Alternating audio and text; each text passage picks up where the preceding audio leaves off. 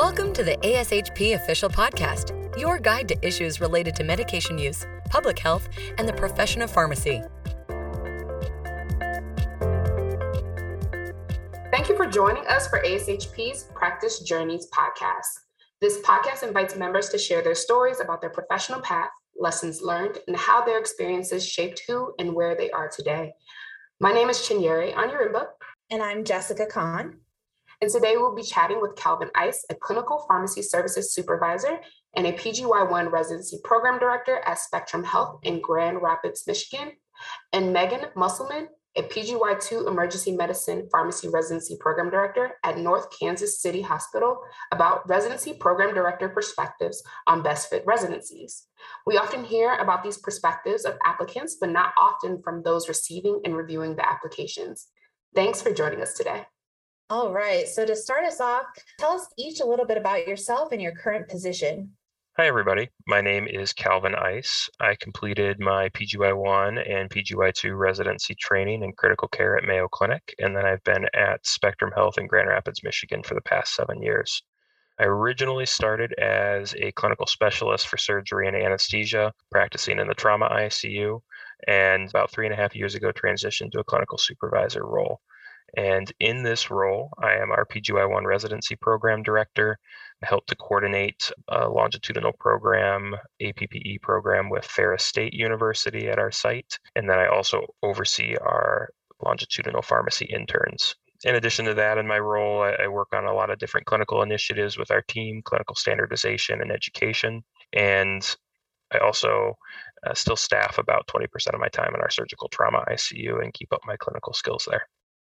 Hi, everyone. My name is Megan Musselman.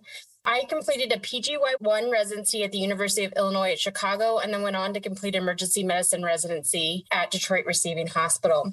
I currently am an emergency medicine clinical pharmacist that recently transitioned from being a residency coordinator of our PGY1 program to starting a PGY2 program in emergency medicine, in which I serve as the residency program director. Our program is currently in candidate status and we have our second resident that started this July. So it's so awesome to have you both on the podcast this time around. And so we want to really get into the meat of what the podcast is going to be about. So, what do you guys think students should be looking for when searching for their best fit residency program? That is a great question. There are a couple of ways to look at programs or in which I guide prospective students when I get asked this question. If the student is interested in a PGY2 opportunity, I always tell them it's worthwhile to go to a program that has extensive preceptorship or a PGY2 in the area you're interested in. If you are currently unsure if you want to specialize or do a PGY2, really the sky's the limit. Find a program that piques your interest based on the pharmacy involvement or could be based on geographic location. Don't be afraid to reach out to upperclassmen that have gone through the process or even faculty members at your schools of pharmacy. Honestly, pharmacy is a small world and they will be able to help guide you. Lastly, watch social media for program meet and greets and talk to programs at midyear. You should be able to determine if you have a connection with the place once you talk to the people involved in the program. Feeling welcome and fitting in is an integral part of having a successful year as a resident. All right, awesome. Thank you so much for that, Megan. What are your thoughts, Calvin? I 100% agree with Megan. I think the most important thing for candidates to think about when searching for their programs is what is going to prepare you the best for the next step in your career journey, whether that is to move into independent practice as a clinical pharmacist or pursue additional PGY2 training. I think those are kind of the key things to make sure that whatever program you're selecting is going to have the opportunities that will set you up for success there.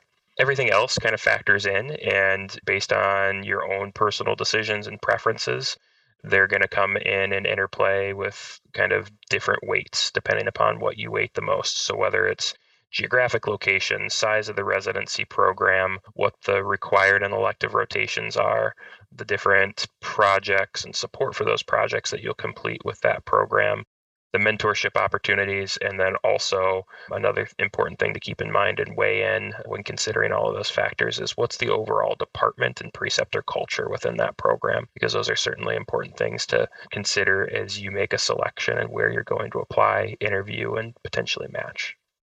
Those are some really great things to consider as candidates are thinking about different programs and what might be a good fit for them. So now moving into looking at the perspective from a residency program director, which sometimes we often don't get, what qualities would you both consider to be the most important in a residency candidate? And which of these qualities speak to a resident's success in your specific programs? This is a great question and one I hear about 20 to 25 times throughout residency interview season because it is a very important question to know what the programs value in terms of qualities. Personally, qualities that I find very attractive in residency candidates the most important ones to me is finding residents that are self motivated because we do a lot of work within our program. Our preceptors put a lot of effort into designing their learning experiences. And it's really those residents who are self motivated and are willing to take things a step further than the framework that we give them that really gain the most from those experiences and develop to their fullest potential. So I find that very important. And as well as having good organization and time management skills absolutely critical and being able to balance all the different project, patient care, presentation responsibilities and priorities throughout the year. And Megan, did you have anything else to add? I completely agree with what Calvin said. He hit most of the things. I would just add on that, you know, honestly, this has changed. If you would have asked me 10 years ago, my answer would have been different. And this has changed throughout the years as I grow too as a pharmacist and a mentor. Um, the main qualities I look for are emotional intelligence and integrity.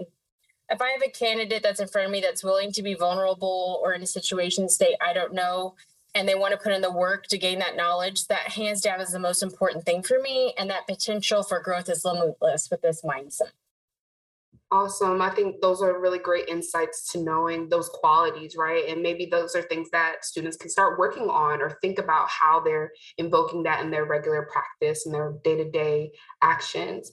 And so now that we know about what qualities you all are looking for, now we want to know what are your expectations when a student approaches your residency program booth at ASHP mid-year clinical meeting. So we know this year is going to be in person, which is much different than what we've experienced the last two years.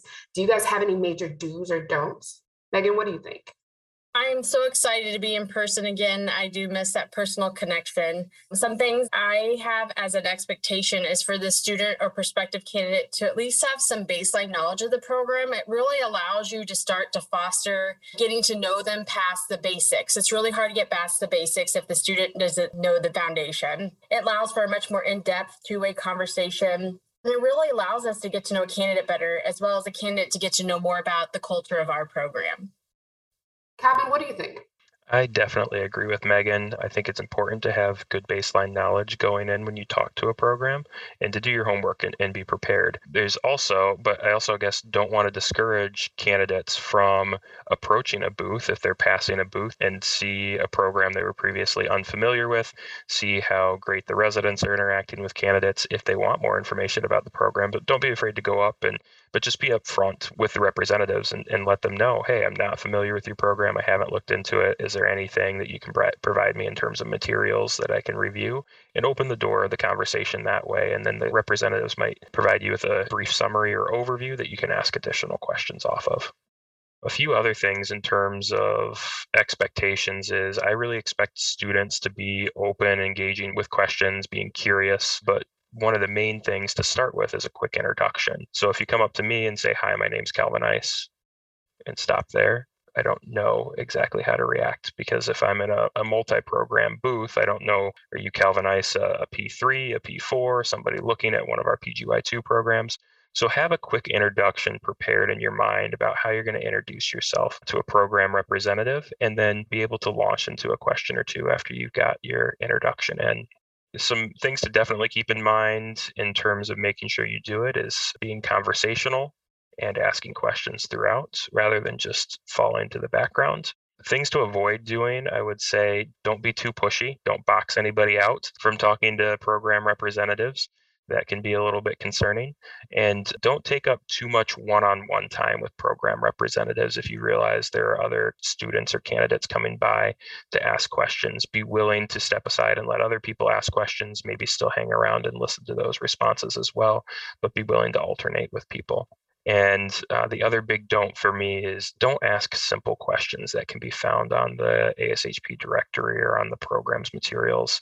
You don't need to ask me how many residents we have or what our salary is or what our service commitment is because all that information is pretty readily available online. Now, if you get programs that some of that information is unclear or maybe it's conflicting between directory and program materials, certainly ask targeted clarifying questions, but don't just ask the generic what do your residents get paid? Or how many residents do you have at your site? Because most of those can be found pretty easily.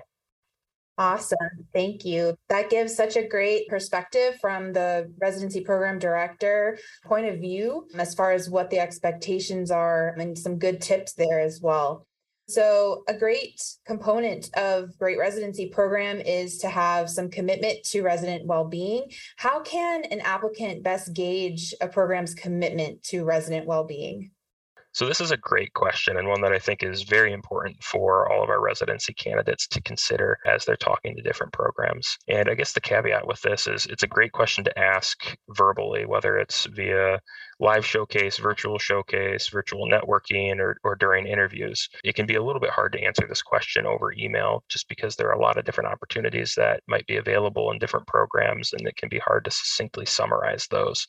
So I think you're going to get your best response if you ask this of programs when you've got somebody that you're talking to about it. And I think that you can kind of tailor your questions based on the type of program representative you're talking to. So if you're talking to the program director, ask about the structures and processes that are in place to support resident well-being. If you're talking to the resident, ask them how they feel supported and how their well-being is, and they'll probably be able to give you some responses there. And if you're talking to a preceptor, you can get some real life examples from them about how they engage with residents and well being when setting up their learning experiences. Those are kind of direct ways to ask. You can also ask indirect questions about well being in terms of asking about mentorship opportunities. How have RPDs or preceptors dealt with struggling residents in the past and help them through it and um, get to kind of the information that way as well. Great. And Megan, what are your thoughts? So Calvin did a great job answering that question. I just really would want to emphasize that the best way for a candidate to truly determine the focus a program has put on resident well-being is to ask the current residents. They are the current product of the program and they can fully articulate how they feel they're being supported and how the program is meeting their needs to foster well-being and work-life integration. I have noticed in the last couple of years that residents are actually better at work life integration sometimes and helping us recognize that we need to have better tools to implement this. So they are the best resources for a prospective candidate to reach out to to get these answers. That's awesome, guys. Thank you so much for your honesty and like your thoughts about wellness and well-being within your programs and and how students can really kind of get to those answers that they need to find. So now we're going to pivot a little bit because I'm Calvin, earlier you talked about making sure to have that elevator pitch when you're live and in person at the showcase, right? But what about the letter of intent? And I remember this being not an issue for me when I was applying to residency, but it's a point of concern and worry. So, how can students best represent themselves in the letter of intent? What are your thoughts, Megan? I love the letter of intent on the opposite side being the RPD. Now, as somebody who was a prospective candidate back in the day, I'm not going to say it was my favorite part of the process. So I share those sentiments with you as well. What I look for when I read a letter of intent as I'm going through packets is I really want the candidate to ask themselves why they want to complete a residency at that potential institution a fair amount of letters that we get when going through packets can either be just regurgitation of what the program is like it's a level two trauma center that has primary stroke center and it really doesn't show why that candidate has that passion or feels that that's this is the career path they want to take it is a year long commitment that you're willing to take to further on your career. So I think this really should be the moment that the candidate should not be afraid to highlight why they believe this is a path that is vital for them to become the pharmacist they want to be. Awesome. Thank you for that. Calvin, is there any other tips that you can provide for students to best represent themselves in that letter of intent? Yeah, I think Megan did a great job hitting the highlights. I actually wrote a Pearl on this when I was back involved with the New Practitioners Forum several years ago. So my full thoughts on this are published on the ASHP website if anybody wants to check out that letter of intent writing pearl. But a couple points I'll emphasize from that is it's very important to clearly state your career goals for those programs to know whether they can support you in what you're interested in doing. The other thing to me that's really important is really demonstrating your specific interest in that program. So avoid vague examples. So, to Megan's point, you say, Oh, you're a level two trauma center, so I'd like to do residency here. Or you have a, a variety of critical care rotations and offer a teaching certificate. That's somewhat vague versus if I state it as, you're a level one trauma center. I have experience in the medical ICU. I am really looking to gain experience in surgical trauma, neuro ICU, and you are located across the street from Ferris State University College of Pharmacy and offer a specific teaching certificate program where I can engage and, and develop my skills through all of those opportunities. That's a lot more specific than a copy and paste letter that goes out to multiple programs that all might be level one or level two trauma centers and offer a variety of critical care rotations and a teaching certificate. Wonderful. Thank you both. So, along with that letter of intent in the application packet, we also have the letters of recommendation. So, what do program directors look for mostly in the letter of recommendation? What stands out in a good way or a bad way within the letter? And what are some considerations that students should have when selecting who's going to write their letters of recommendation? This is also a great question for the candidates to consider. And I think it really should be an area of focus for those candidates because depending on how different programs evaluate and weight these in the application process, they can be pretty vital to application scores. In general, I think that having clinical preceptors write letters of recommendation or those the reference forms and forecasts, that's great. However, it can be a little bit concerning if all three or four of your recommendations come from APPE clinical preceptors that have only known you for four to six six week increments because you've got nobody then that is reflecting longitudinally on your development. And so that can be a little bit hard for programs to sort through and figure out are you a good longer term team member in addition to being a good single rotation student. So keep that in mind if you can find longer term mentors or preceptors that can provide support for you.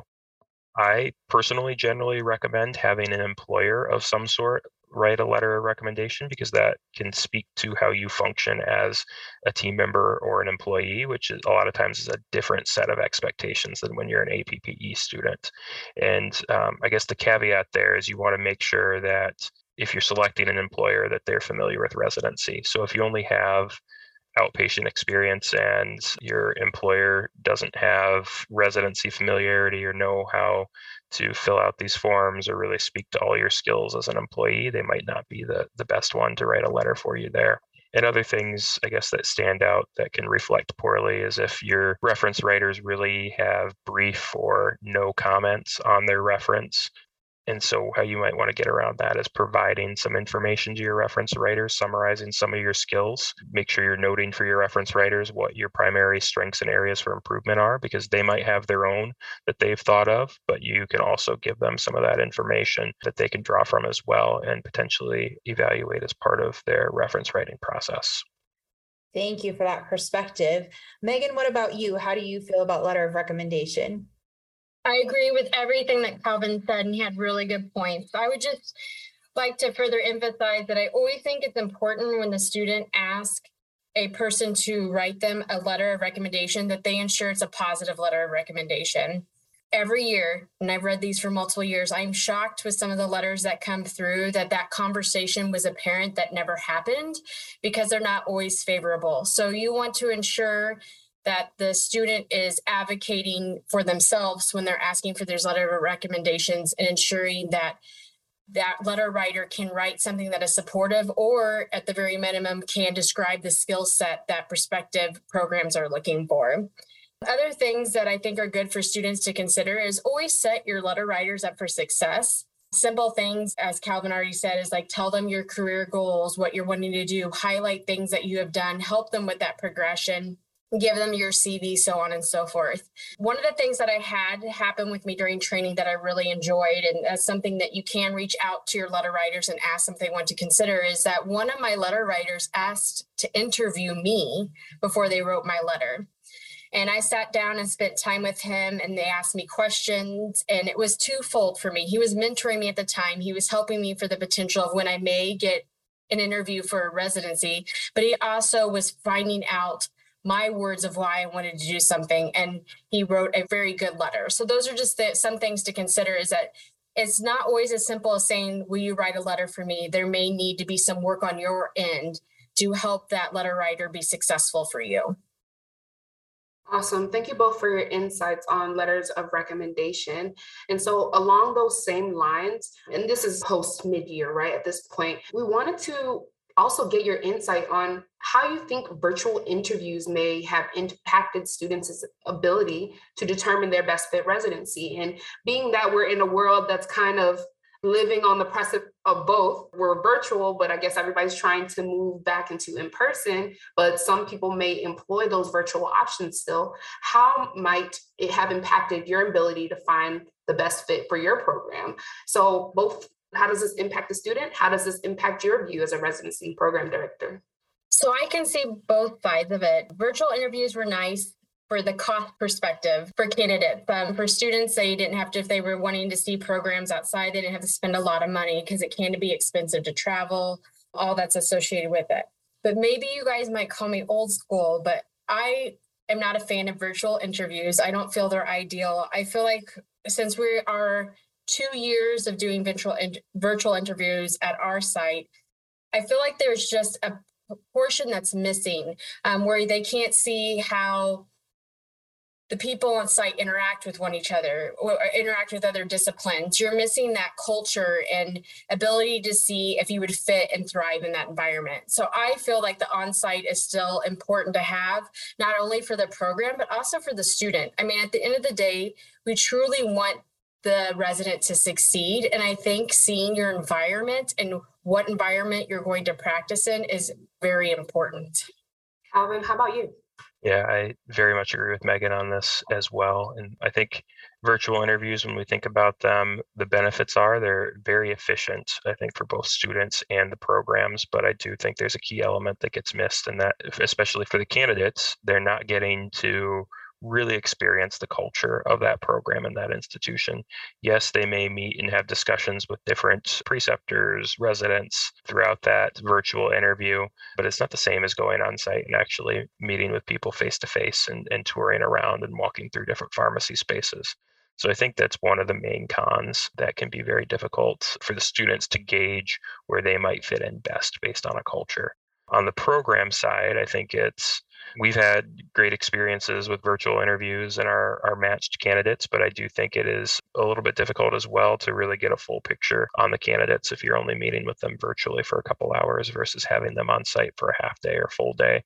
Because if we're physically going on a tour and somebody is glued to my hip constantly asking me questions and not giving other candidates time to ask questions that looks a lot different if we have an on-site interview versus all they had is one-on-one interactions with with us virtually or small group interactions with us virtually we don't get to pick up on those types of red flags that might come up so, those are some great perspectives about virtual interviews. And I know that we're all looking forward to having the interviews in person so that residency candidates and directors are getting that missing piece that we haven't had for the past couple of years.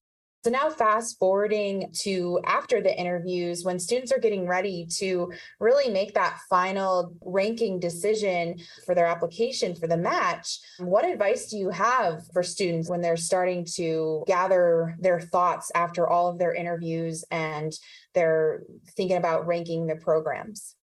I would say for our students as they consider this is to only rank programs where you think you'll be happy programs where you think you're going to have a supportive environment because residency is a very tough and it's a long year. And so making sure that you're in an environment that you like and in an environment that's supportive, I think is very critical. When actually doing the ranking, I think all candidates should really rank based on their true preference of where they want to end up. Um, we're always told the match process favors the resident selection. And so don't play any games of, well, this program has this many spots and I'm more likely to match there, so I'm going to rank them higher. Or this program seemed to like me a little bit more than this other program, so I'm going to rank them higher. I think it's always important as a candidate to rank based on your preference. Where do you want to end up? Where do you think you're going to have the most supportive learning environment? And the match will figure out the rest rather than you trying to play the game on the front end. So true. Megan, what are your thoughts? So it's not scientific, but go with your gut. And I know that seems taboo, but really, when you find that program that you click with, you just know, and that's the programs you should go with. And don't be afraid of your instincts. Also, I just want to point out don't be afraid of not matching and rank a program that you do not fit with. The second or second round or phase two of match really should not scare candidates or students. There are amazing programs that go into the second match, and you will find a program that you didn't even know about before that is perfect for you. I know many candidates who have had to go into phase two, many programs that have gone into phase two, and a lot of them say it was the best scenario for them. So really don't let that guide how you rank when it comes to putting in that list. Those are very important things to think about as candidates are making those decisions. So that's all the time that we have today. And we want to thank Dr. Calvin Ice and Dr. Megan Musselman for joining us today and sharing their advice. Join us here at ASHP Official and the Best Fit Residency podcast as we learn more about how prospective residency candidates can discover their best fit. Thank you for listening to ASHP Official, the voice of pharmacists advancing healthcare. Be sure to visit ashp.org forward slash podcast to discover more great episodes, access show notes, and download the episode transcript. If you loved the episode and want to hear more, be sure to subscribe rate, or leave a review. Join us next time on ASHP Official.